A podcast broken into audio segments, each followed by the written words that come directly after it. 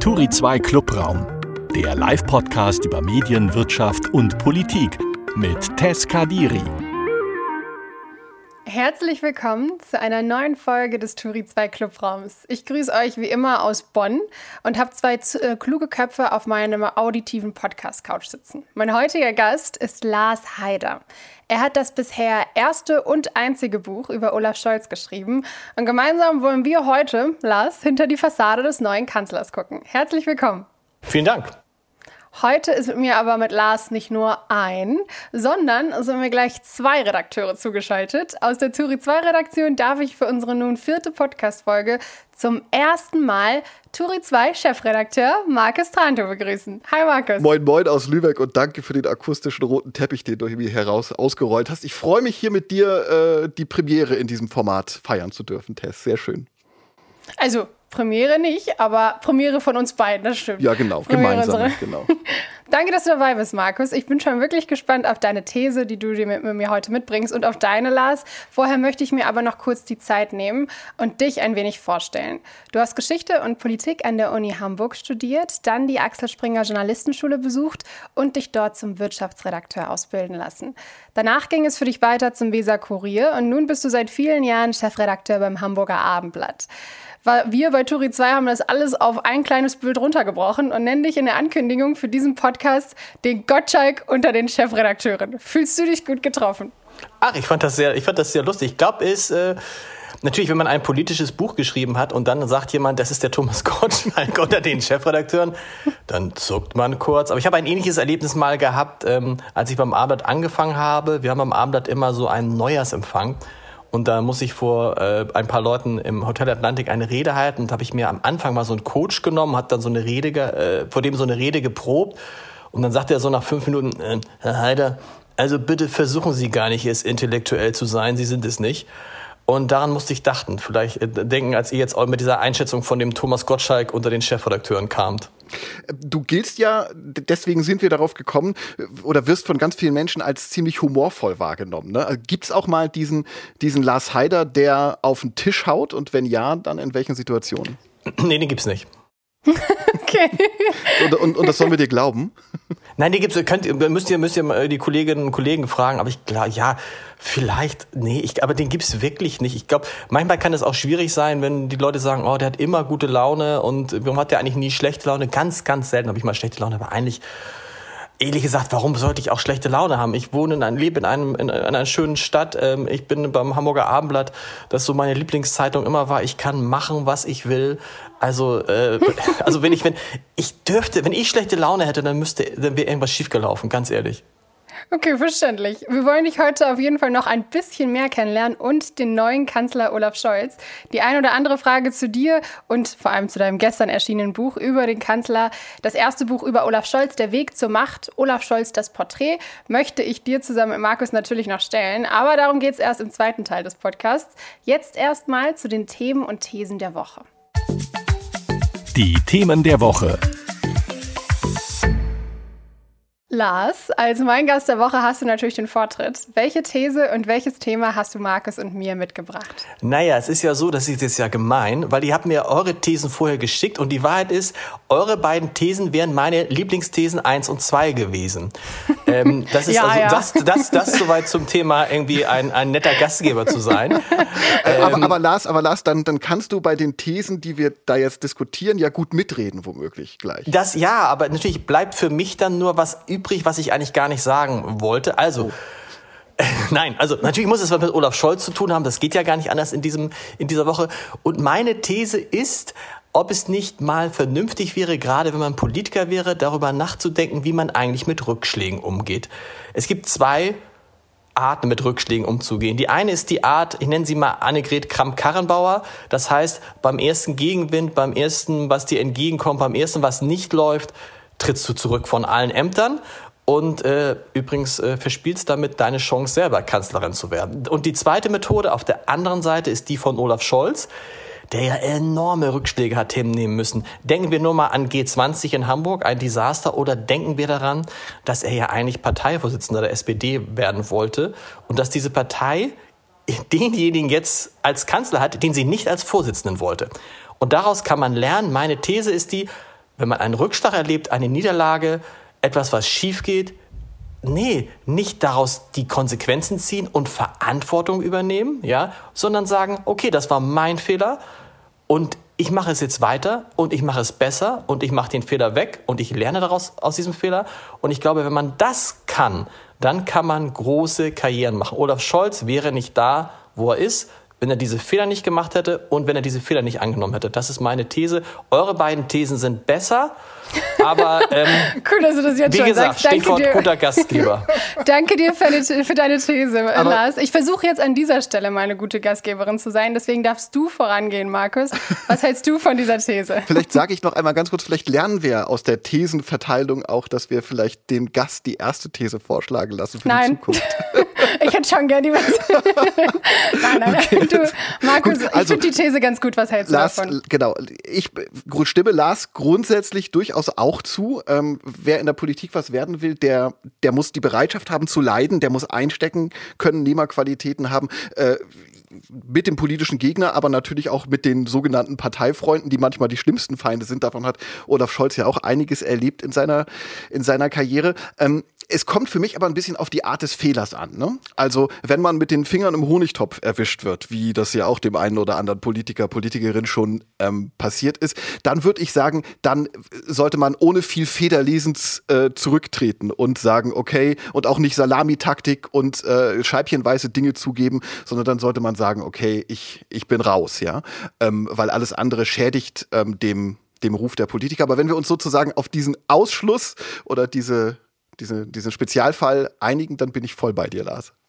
Und ich würde auch gern nochmal differenzieren zwischen den Beispielen, die du genannt hast, Lars, weil ich denke, dass es was komplett anderes ist, wenn wir zum Beispiel über den Gesundheitsminister Spahn sprechen und über seine, in Anführungszeichen, Fehler. Ich nenne das, will das eigentlich gar nicht Fehler nennen, das sind ganz klare Dinge, die er bewusst gemacht hat, die nicht okay waren. Oder auch, was gerade Olaf Scholz im finanziellen, also im Bereich in seiner Rolle als Finanzminister nicht korrekt gemacht hat und was immer noch äh, nach äh, untersucht wird. Aber auch, was er in Hamburg gemacht hat, das sind Dinge, die kann man ja nicht vergleichen mit einem Zurückdrängen der Kanzlerin Angela Merkel, die da es einer anderen Frau schwer gemacht hat in ihrer Partei. Also, dass diese Frau zurückgetreten ist und dann gesagt hat, okay, dann lasse ich mich hier rausmobben, in Anführungszeichen, das finde ich vielleicht auch nicht so gut, aber das ist was komplett anderes als die, du hast es als Fehler bezeichnet, ich sage, das sind Dinge, die ganz klar und bewusst falsch gemacht wurden. Ich finde, dass man in solchen Fällen öfter zurücktreten müsste. Ich sehe in der CDU, dass da gar nicht, also dass das, was du anregen möchtest, gar nicht erst äh, gedacht wird. Ich habe nicht das Gefühl, dass CDU-Politiker, die da viele Dinge falsch gemacht haben in den letzten zwei Jahren, das Gefühl haben, oh, hm, stimmt, ich trete lieber schnell zurück. Das ist nur bei dieser einen Politikerin passiert und das war nicht aufgrund von Fehlern, sondern weil sie rausgemobbt wurde. Also ich stimme dir ehrlich gesagt fast gar nicht zu, wegen diesem Beispiel. Ich denke aber grundsätzlich klar, ich sehe deinen Punkt. Lars. Ich bin jetzt beleidigt. Nein. Ich, bin ge- ich, ich finde eure Thesen auch doof. Mist, wir sollten, okay, ich weiß schon, wir müssen unsere Struktur so ändern, dass wir zuerst unsere Thesen nennen. Ja, genau. nein, nein, also, also wie gesagt, ich, ich finde deine These ja nicht doof. Ich finde nur den Ausschluss. Das Also jemand, jemand wie, wie ähm, also bei, bei den Maskendeals, da hätten Ja, die, eben, die genau. Nein, der- das, das grundsätzlich ist ja, Und so, wenn auch du, wenn du einen spannend. Fehler, pass auf, wenn du einen Fehler machst und genau dieser Honigtopf-Vergleich ist ja gut, wenn du einen Fehler machst und der kann dir nachgewiesen werden, sollte sich rausstellen, dass ähm, Olaf Scholz im Bereich Cum-Ex da irgendwie mitgespielt hat, dann kann er nicht Kanzler bleiben, gar keine Frage. Und Trotzdem muss man sich klar machen, dass eben halt auch Rückschläge zum Leben dazugehören und zu einer Karriere dazugehören. Und manchmal ist es halt klüger zu sagen, ah, ich mache trotzdem weiter und diese Stärke zu haben, darum geht's ja. Das ist ja dieses Hinschmeißen, dieses schnelle Hinschmeißen. Das finde ich ist manchmal falsch und man entwickelt eine Stärke daraus, dass man dann weitermacht, wenn was schiefgelaufen ist. Und die, die, die Geschichte von Olaf Scholz zeigt, dass man auch mit schwersten Niederlagen am Ende Bundeskanzler werden kann. Und Ja, jetzt aber müsst ihr mit euren Thesen Frage kommen, ist ja damit ich die auseinandernehmen Naja. kann. Ja, ich will trotzdem noch mal hier einhaken, weil s- sag vielleicht deine These, weil ich sie ja vorlegen habe schriftlich. Ich sehe hier, wer erfolgreich sein will als Politiker, sollte nach Fehlern nicht zurücktreten, sondern es weiter und besser machen. Dadurch entwickelt sich wahre Stärke. Und dem stimme ich wirklich gezielt nicht zu, weil ich vor allem während der Corona-Krise Fehler wahrgenommen hat, habe, wegen denen ich ganz klar denke, dass PolitikerInnen zurücktreten sollten, wenn sie diese Fehler machen. Gut. Es sollte eigentlich heißen, sollte nicht nach jedem Fehler zurücktreten. Okay. Dann, darauf können Ja, wir uns vielleicht dann. einigen. Es gibt Ja, Fehler, ja. natürlich, es gibt Fehler, da muss man zurücktreten. Aber dieses, aber einzig gehört zur Politik halt auch, das ist so ähnlich wie beim Fußball, ja. Es ist auch Quatsch, einen Trainer nach drei Spielen, die die Mannschaft verloren hat, rauszuschmeißen. Es ist einfach Quatsch. Man, man, wenn man starke Charaktere haben will und Leute, die Erfahrung haben, dann müssen, dann sind das Leute, die auch mal Fehler gemacht haben in ihrem Leben. Okay, dann können wir noch mal einmal abstimmen. Bei, diesem, bei dieser Spezifizierung muss ich sagen, okay, da kann ich eher zustimmen. Ja, ich, Was ich denkst gebe du, da auch Markus? einen Daumen. Ich gebe da auch einen Daumen hoch, weil wenn es, Okay. wenn, wenn man sozusagen die, die Honigtöpfe und die wirklich schweren Vergehen ähm, rausnimmt, dann äh, stimme ich dieser These zu. Denn ähm, wieder aufzustehen nach einem Fehler, das, das, das stärkt den Charakter. Ne? So ist es. Okay, gut, dann, dann stimme ich dir auch zu, Lars. Ich will dich ja auch nicht beleidigen hier. Genug diskutiert. Was denkst du denn jetzt? Also, ich, wir haben beide dir zugestimmt. Wir können weitergehen zu dir, Markus. Ja. Was bringst du uns heute mit? Ja, also in meiner These geht es um die Rolle von Twitter bei der ähm, Benennung, Ernennung unseres neuen Gesundheitsministers. Der Karl Lauterbach ist es ja auch deswegen geworden, zumindest sieht es in der Öffentlichkeit so aus, weil seine Twitter-Fans so unglaublich laut für ihn gekämpft haben. Ja? Dass Lauterbach qualifiziert ist, das würde ich gar nicht in Frage stellen. Aber er polarisiert eben auch. Es gibt Menschen, für die ist er sowas wie der Heiland, eine äh, ne, ne, ne Lichtgestalt und für andere ist er das personifizierte Böse. Ich glaube, dass ein Politiker, der in der Öffentlichkeit so sehr polarisiert, jetzt im Moment der Falsche auf diesem Posten ist und ähm, dass er seine Fans im Sack hat, egal was er macht, ja, das, das ist aus meiner Sicht sowieso klar. Ähm, das, was ihm womöglich nicht gelingen wird, ist es, seine Gegner zu überzeugen von seiner Politik. Und deswegen hätte es aus meiner Sicht vermutlich eine, eine äh, Gesundheitsministerin, Gesundheitsminister gebraucht, der oder die mehr die Chance hat, tatsächlich auch zu einen. Das ist der eine Punkt, so, den, der Punkt, den ich aber viel fataler finde, ist dieses Twitter-Zeichen, der, das da gesendet wird. Also quasi eine Twitter-Berufung auf einen Ministerposten. Ähm, da frage ich mich jetzt, wenn ich es vielleicht ein bisschen überspitze, was macht die Regierung, wenn der nächste Shitstorm um die Ecke bläst, ja? Oder was macht womöglich Karl Lauter jetzt, Karl Lauterbach jetzt ähm, für politische Moves, um seinen um seinen Followern zu gefallen ähm, und womöglich damit wieder politischen Einfluss auszuüben. Also meine Hm. These wäre, ähm, dass Twitter in dieser Woche Politik gemacht hat. Das darf nicht mal ein Ausnahmefall bleiben. Die Scholz-Regierung sollte schnell klar machen, dass sie Ministerposten nicht nach Shares und Likes in Social Media oder sonst wo verteilt. Danke, Markus, für deine These. Lars, du fandest sie ja super. Ich fand die super und das ist, da ist viel dran. Und es ist auch erstaunlich, dass Olaf Scholz tatsächlich etwas gemacht hat, was alle Leute wollen. Hm. Normalerweise macht er das ja nicht. Normalerweise macht er ja Sachen, mit denen gar keiner rechnet. Und äh, er hat sich da offensichtlich von der, von der Meinung beeinflussen lassen, obwohl er ja weiß, dass er sich mit ähm, Karl Lauterbach, sagen wir mal, so eine Art Paradiesvogel in sein Kabinett holt, zumindest verglichen mit den anderen Ministerinnen und Ministern. Und das war für mich eine der großen Überraschungen der Woche. Und äh, ich hätte nichts darauf gewettet, dass, Karl Lauterbach, dass er Karl Lauterbach zum ähm, Gesundheitsminister ernennt. Ich, ich hatte es für ausgeschlossen gehalten. Hm. Und als es wurde, habe ich gedacht, na ja, aber klar ist, jetzt geht Karl Lauterbach auf keinen Fall die nächsten zwei, drei, vier Wochen in eine Talkshow. Und er saß Donnerstag, also gestern, ja schon wieder bei Maybrit Illner.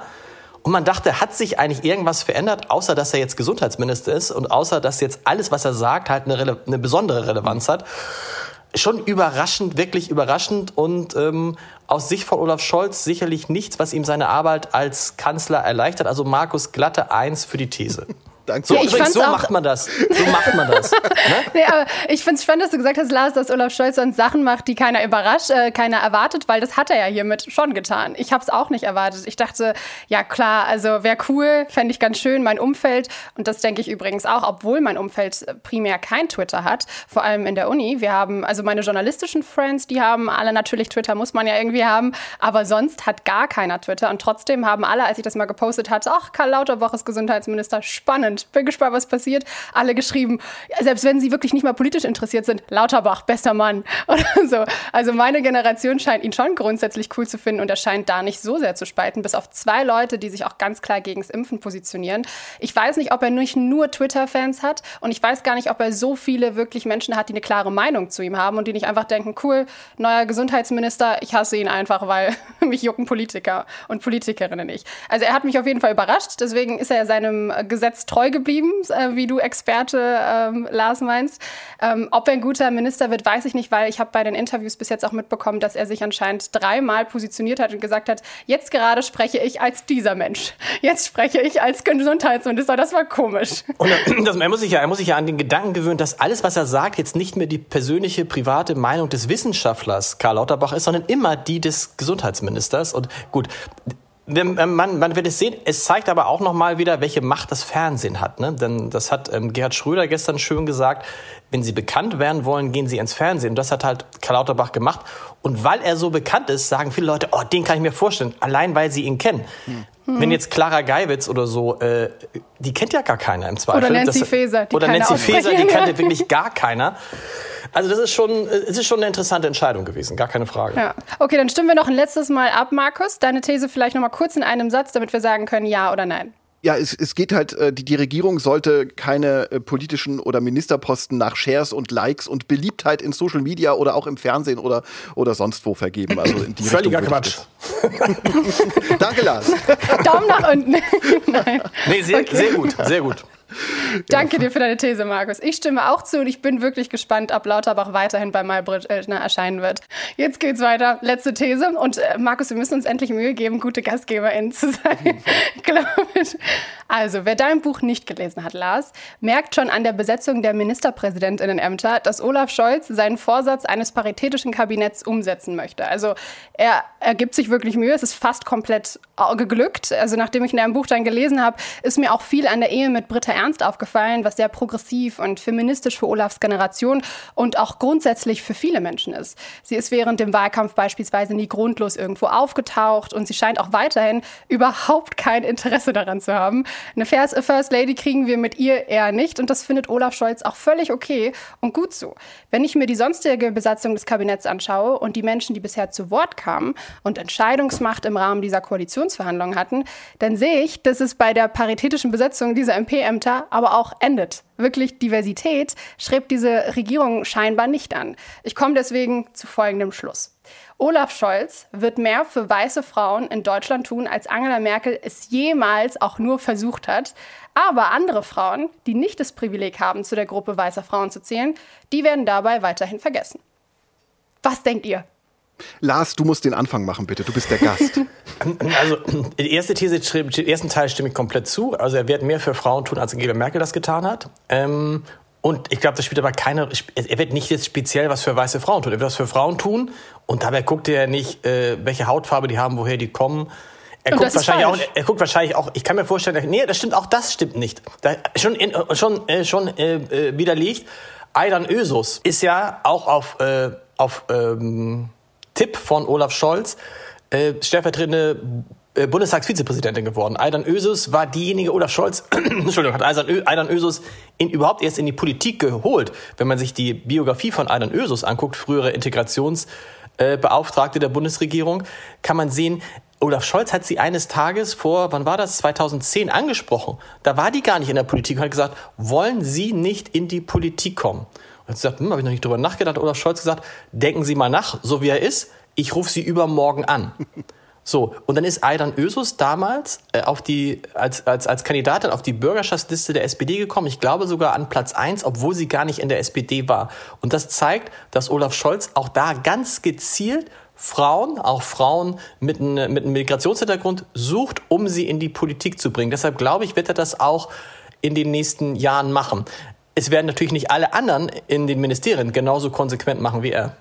Ja, und ich denke, dass man eben mit einem Ministerium, und ich spreche ja über die Regierung in Deutschland, also die nächsten vier Jahre, und ich denke, dass Klar kann er das in der Vergangenheit getan haben, dass er bestimmtes Talent-Scouting betrieben hat. Das heißt aber nicht, dass er die nächsten vier Jahre gezielt für migrantisch geprägte Personen andere Dinge umsetzen muss, als er sie für weiße Frauen umsetzen muss. Es gibt eine ganz andere Politik, mit der wir an migrantisch geprägte Menschen rangehen müssen, mit der wir an geflüchtete Menschen rangehen müssen. Und ich sehe nicht, dass er mit seinen MPs diese Grundlage legt. Ich sehe vor allem mit einem Cem Özdemir im Agrarministerium nicht, dass diese Grundlage gelegt ist. Was macht er dort? Es bringt absolut gar nichts, dass er, also ich denke nicht, dass er da, nee, ich denke nicht, dass er geeignet ist für das Agrarministerium. Innenministerium und ich denke vor allem nicht, dass er sich da wohlfühlt. Ich verstehe nicht, warum 26 Prozent der Bevölkerung mit Cem Özdemir in einem Agrarministerium wiedergespiegelt sind. Ich sehe aber trotzdem den Punkt, dass er sich in der Vergangenheit diese Mühe gegeben hat und bin deswegen gespannt, ob er vielleicht irgendwas anderes noch umsetzen wird, mich überraschen wird. Aber mit diesem MP, dieser Zusammenstellung im Kabinett, so, da sehe ich keine Grundlage, die wir brauchen für die nächsten vier Jahre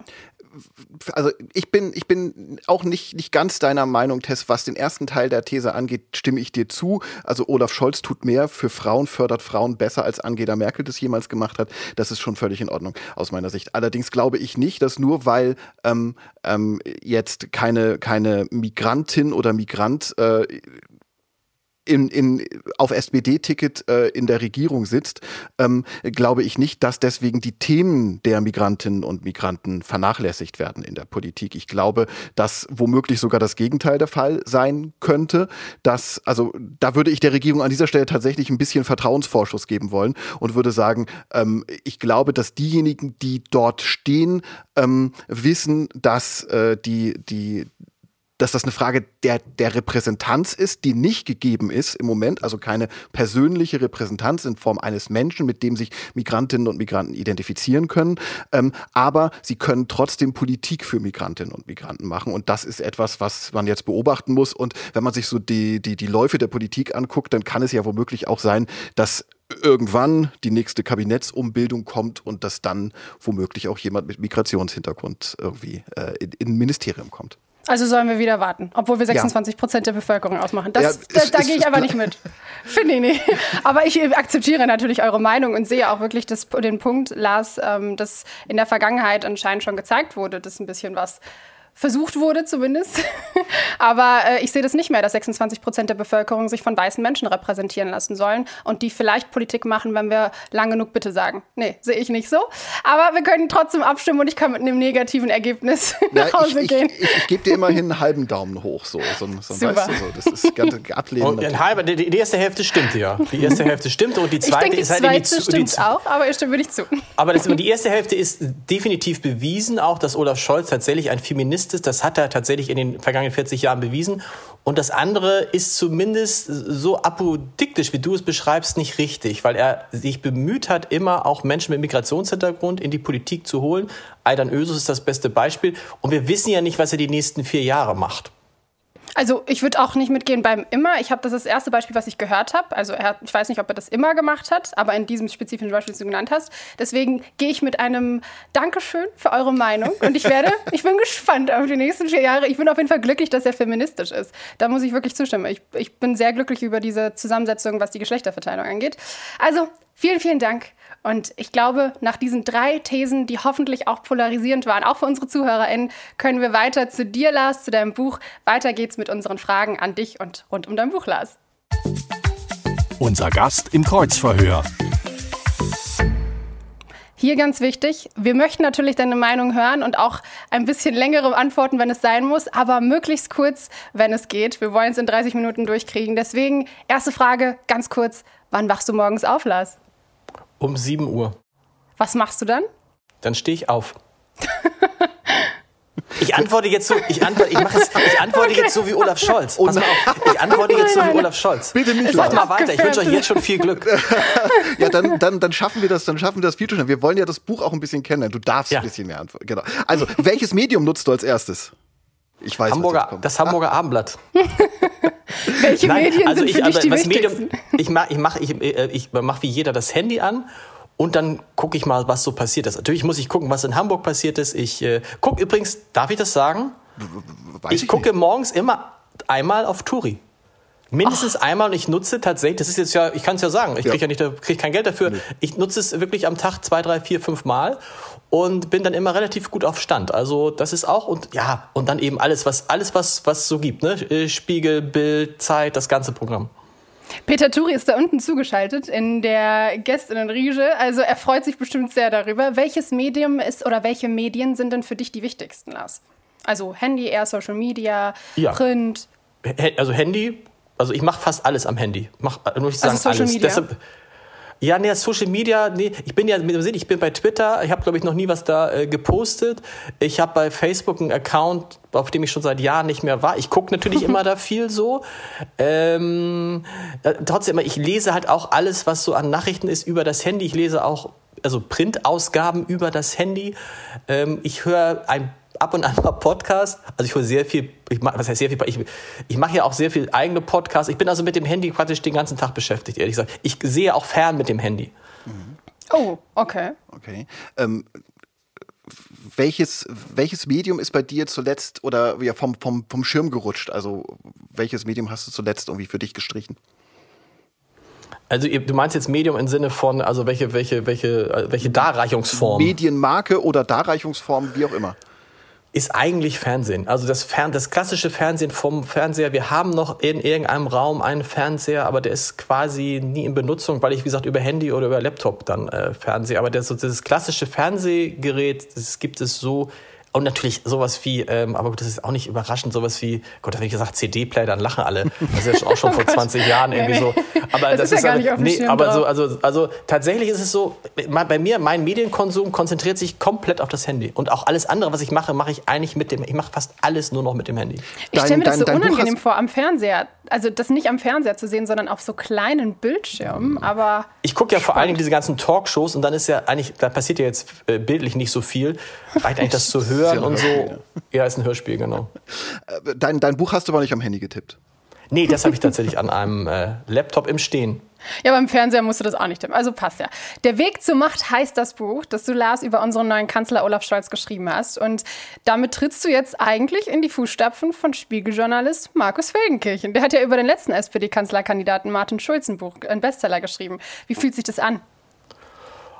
Ah, das ist jetzt aber ein großer Vergleich mit Markus Feldenkirchen morgen. Also, ne, ich glaube, das kann man nicht vergleichen. Also, da Markus Feldenkirchen hat ja das Privileg, die ganze Zeit dabei zu sein. Er taucht ja auch in dem Buch auf. Tatsächlich war aber sozusagen die erste Idee war, das Buch die Scholz-Story zu nennen, weil das ja auch, es ist ja keine Biografie, sondern wirklich diese unfassbare Geschichte, wie ich finde, unfassbare Geschichte von Olaf Scholz, der 2018 erzählt, er wird SPD-Kanzlerkandidat, er gewinnt als männliche Merkel und braucht 25 Prozent dafür. Und außer ihm glaubt es in Deutschland keiner.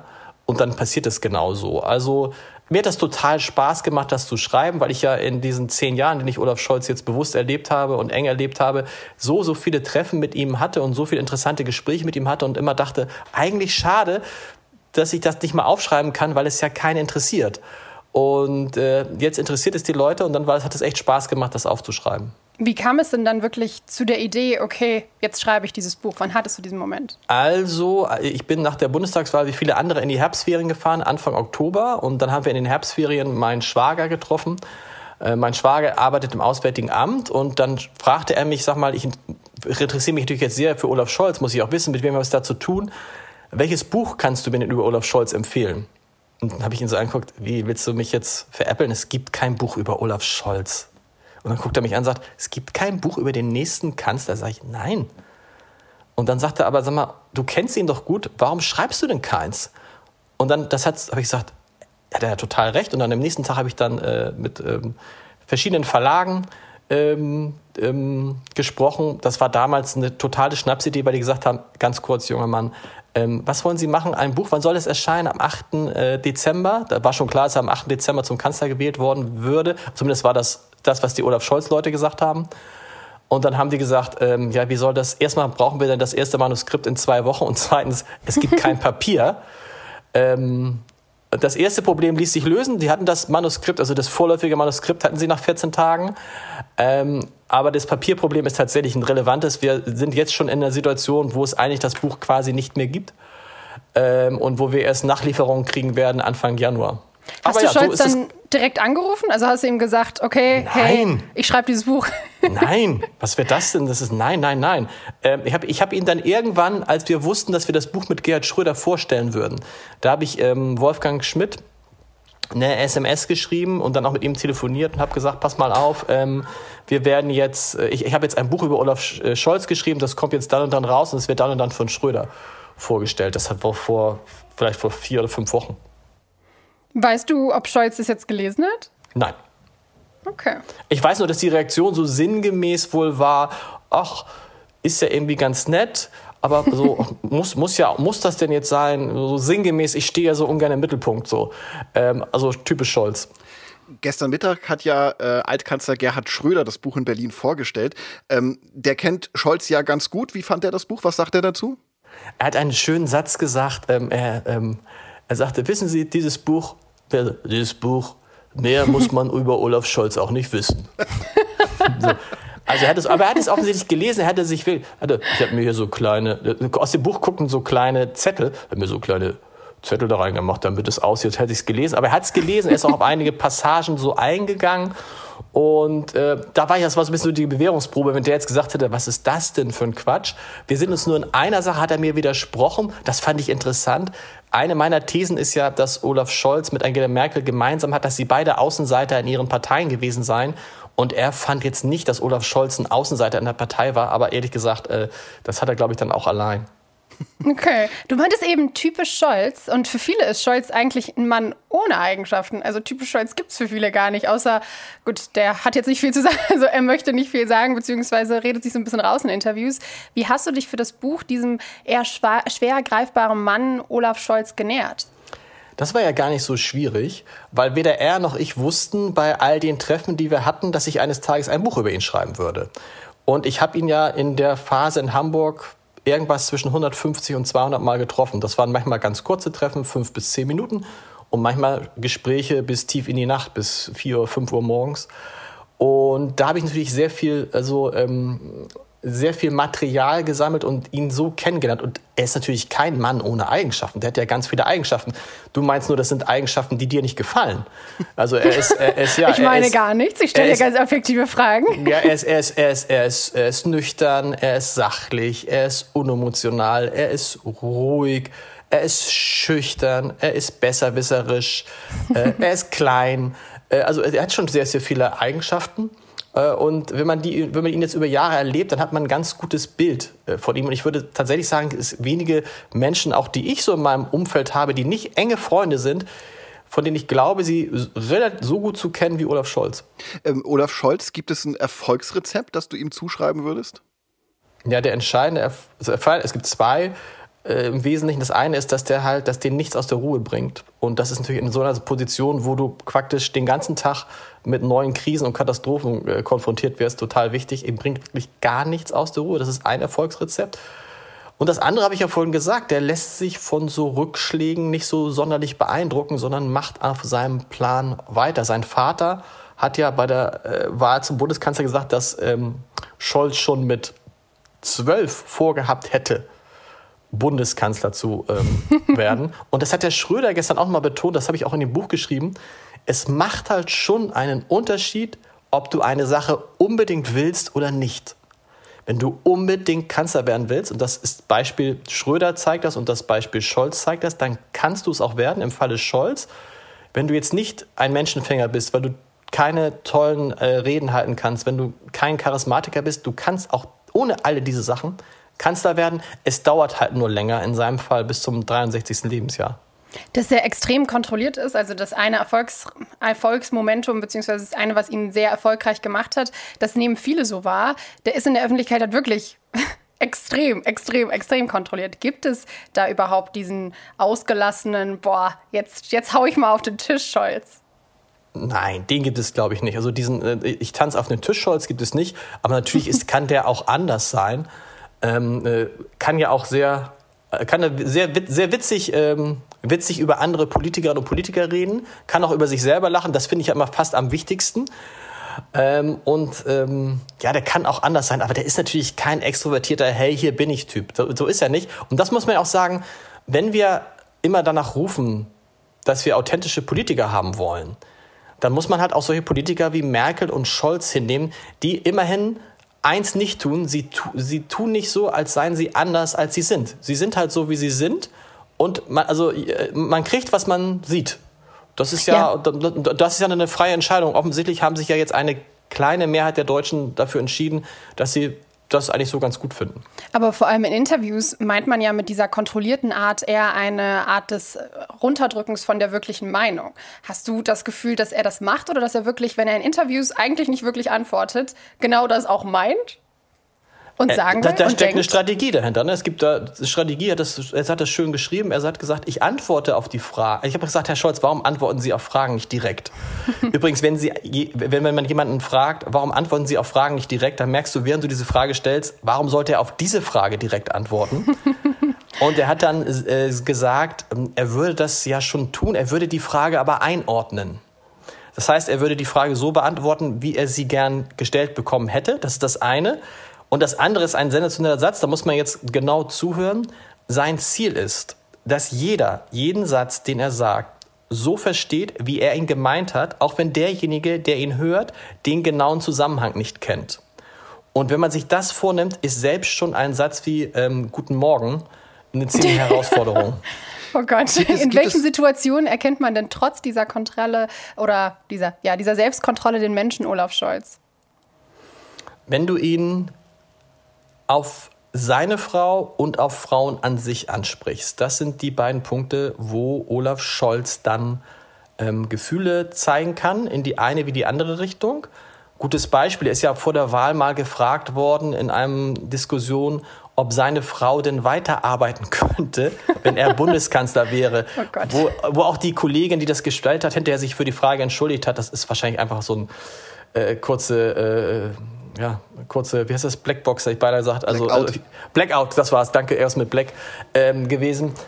So, äh, da war er richtig empört, ja auch zu Recht. Und da kann man ihn erleben. Ansonsten ist es schwierig, den aus der Ruhe zu bringen. Ähm, der hat anders als wir auch keine Hobbys. Ähm, er hat ja Hobbys, aber er hat keine Hobbys, mit denen er runterkommen muss. Und das liegt daran, weil er gar nicht hochkommt. Hm.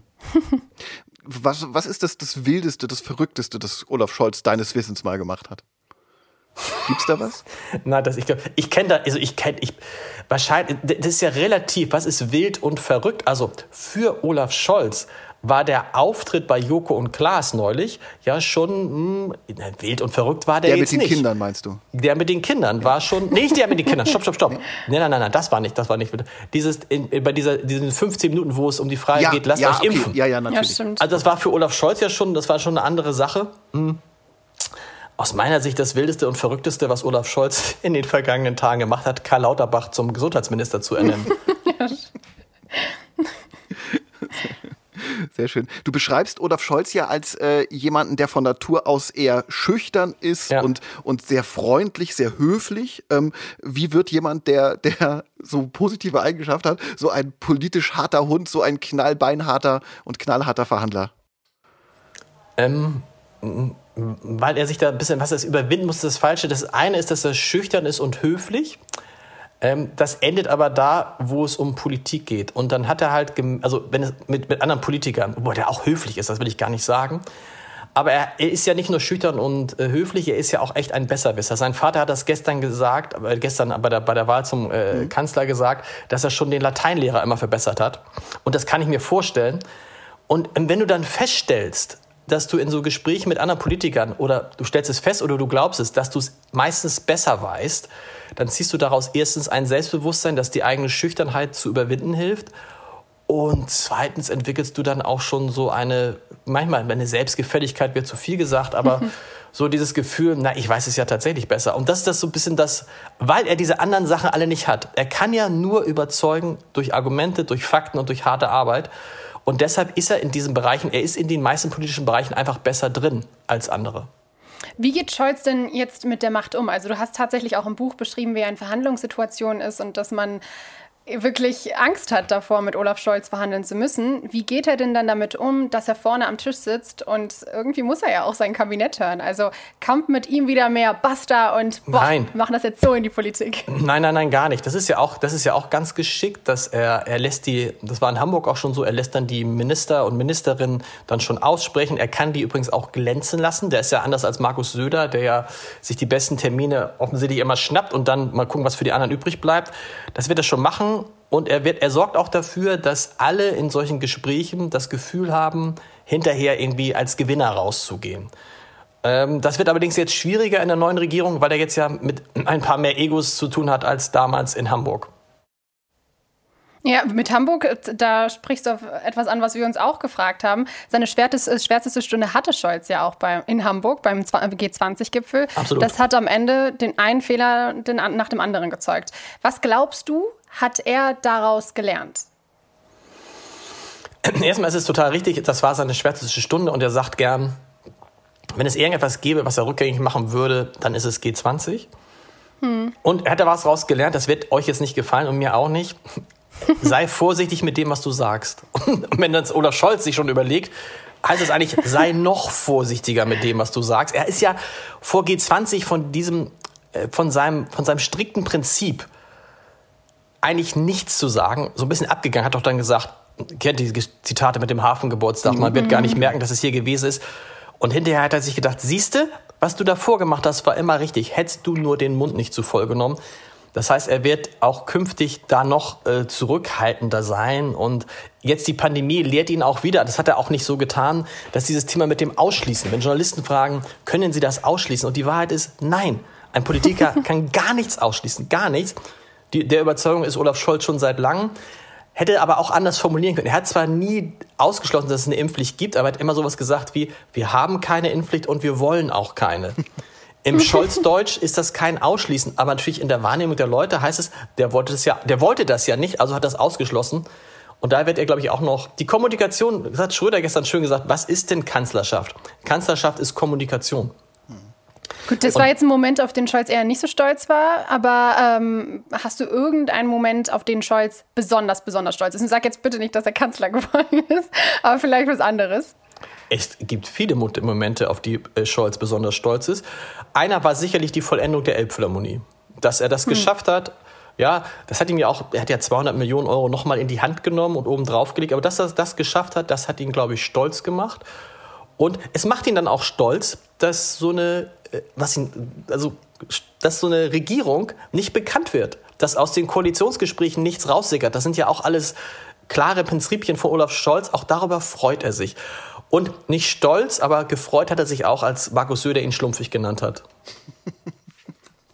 Das ist jetzt dein erstes Buch, das du schreibst. Zeitungsartikel haben ja eine eher begrenzte Länge im Vergleich zu diesem Buch. Bist du jetzt auf den Geschmack gekommen? Also wird es in Zukunft mehr von dir geben über andere PolitikerInnen? Oder über Scholz? Hm, das weiß man ja. Ich kann nichts ausschließen. Es ist tatsächlich nicht mein erstes Buch gewesen, was ich geschrieben habe, als das erste Buch unter meinem Namen. Ähm, ich habe unter, das darf man das sagen? Ja, klar. Ich habe, ich habe, ich habe ähm, äh, auch, auch mal, ich habe auch schon mal zwei Sachbücher, habe aber auch schon zwei Liebesromane geschrieben unter einem Namen, den ich aber nicht sagen werde. ähm, okay. Schade. Das ist, das ist schade. schade. Das ist schade, weil diese Gottschalk-These dann, äh, äh, die sind aber auch sehr lustig. Ähm, vielleicht, nee, das, vielleicht magst du das off the record sagen, weil dann lese ich mir den mal durch. Ja, das ähm. sage ich dir. Nee, off the, genau. Sag einem Journalisten was off the record. Ähm, äh, äh Nein, ein bisschen Recherche ist nicht so schwer rauszufinden. Okay, alles klar. Ähm, ist nicht so schwer rauszufinden. Und äh, gibt es auch, glaube ich, jetzt für wenige Cent. Oh Gott. Im Antiquariat. Ja, nein, ja, von Antiquariat. Also irgendwo, wenn du so ab 300.000 bei Amazon guckst, ähm, dann findest du es. Ähm, ja, und so, aber ne, das, das, mir hat das großen, mir hat das einfach ja, natürlich großen Spaß gemacht. Und das, was jetzt so in den vergangenen Tagen passiert ist, war dann auch irgendwie total äh, lustige Momente, wenn du dann plötzlich im, im, äh, neben Ingo Zamperoni stehst und denkst so, oh, das ist doch Ingo Zamperoni und das dahinter ist doch Susanne Daubner und das sieht hier aus wie das Tagesthemenstudio und dann der Moment kommt und sagst, stopp, wieso stehst du da mittendrin? Ähm, das sind schon, allein deswegen war das das schon, ähm, äh, war das das schon wert. Das ist schon, das war schön und äh, mich freut es, dass jetzt die ersten, die es gelesen haben, sagen, ey, so ist der und das, es hat mir gut gefallen und ich bin da schnell. Äh, Gerhard Schröder wurde, glaube ich, gestern böse sein und gesagt, ich habe das in eineinhalb Stunden durchgelesen auf einer Bahnfahrt. Und dann habe ich gedacht, genauso soll es sein. Es ist ja kein Buch für Politikwissenschaftler sein, sondern für all die Menschen, wie für meinen Schwager. Da soll dieses Buch ihnen diesen Kanzler näher bringen, wie er tickt, ohne viel jetzt, also da steht jetzt auch nicht drin, irgendwie, äh, äh, wie er als Baby war und so, weil ich das immer bei Biografien ganz furchtbar, ich finde es furchtbar langweilig und es werden andere, viel bessere Bücher über Olaf Scholz kommen und viel tollere Biografien und die viel mehr Zeit zum Recherchieren hatten und so, aber ich wollte einfach dieses, also mein Leben, meine Erlebnisse mit Olaf Scholz teilen kommt ja hinzu, dass ich wie seit zehn Jahren in der Redaktion des Hamburger Abendblatts dafür verschrien war, dass ich immer gesagt habe, ihr werdet noch sehen, eines Tages wird der Kanzler. Ja, und mit dem niemand hat mich ernst genommen und jetzt machen wir Schluss. Ne? Genau, jetzt Ja, ja, danke dir, danke dir, Lars. Lieber Markus, nachdem wir unsere Thesen und Themen diskutiert haben und Lars dir ein paar Fragen stellen durften, vielen Dank für deine Antworten, kommen jetzt unsere letzten zwei Fragen, die wir immer, immer stellen bei Turi 2. Die bitte wirklich kurz beantworten. Welchen Traum willst du dir noch erfüllen? Das Hörbuch für Olaf Scholz selber einsprechen. Was willst du am Tag deiner Beerdigung als Überschrift über deinem Nachruf auf Turi 2 lesen? Oh, das, ich hasse diese Frage. Punkt. Ja, Punkt. Okay, super. danke dir, Lars. Danke dir, Markus. Vielen, vielen Dank für diese Folge. Ich hoffe, dass ihr heute noch gut durch den Tag startet und will von euch hören, was nehmt ihr aus dieser Sendung für euch mit, Lars? Was ich mitnehme? Ja. Ich hoffe, du hast diese Frage nicht auch und diese Sendung. ich, nehme, ich, nehme aus dieser, ich, nehme, ich nehme aus dieser, aus dieser Sendung mit, dass man, wenn man die beiden letzten Fragen gestellt bekommt, noch eine kriegt. ja. ja, stimmt. Und du, ja, Markus? ich äh, nehme mit, dass äh, ich jetzt auf die Suche gehen muss nach Liebesromanen, die Lars Heider unter Pseudonym geschrieben hat. Das ist ne, als, als Aufnahme. Nein, unter anderem und viele andere Dinge auch. Ich, also ich verstehe den Kanzler Scholtes, glaube ich, ein bisschen besser und das freut mich sehr. Vielen, vielen Dank, dass ihr beide heute dabei wart. Ich sage an dieser Stelle Tschüss an euch beide. Tschüss. Tschüss. Und danke auch an unsere ZuhörerInnen, dass ihr entweder live dabei wart oder uns gerade nachträglich zuhört. Ich freue mich schon wirklich auf die kommenden Wochen, wenn ich Markus aus der Turi 2 Redaktion erneut bei mir begrüßen darf und dann hoffentlich immer wieder andere RedakteurInnen aus der Redaktion. In der nächsten Folge rede ich mit ihm und mit meiner Podcast-Gästin Jasmin Polat, die mit ihrem gewitzten Pointen und charmanten Überleitungen den Spotify News Podcast FOMO moderiert. Vielleicht habt ihr schon mal gehört. Wenn nicht, hört jetzt rein. Ihr habt eine Woche Zeit. Und in der nächsten Woche könnt ihr sie dann hier hier live mithören oder später nachhören und ihre tolle Energie bei uns spüren, mitbekommen, mitfühlen. Ich freue mich auf jeden Fall. Bis zum nächsten Mal. Turi 2 Clubraum, der Live-Podcast über Medien, Wirtschaft und Politik. Jeden Freitag um 12 Uhr.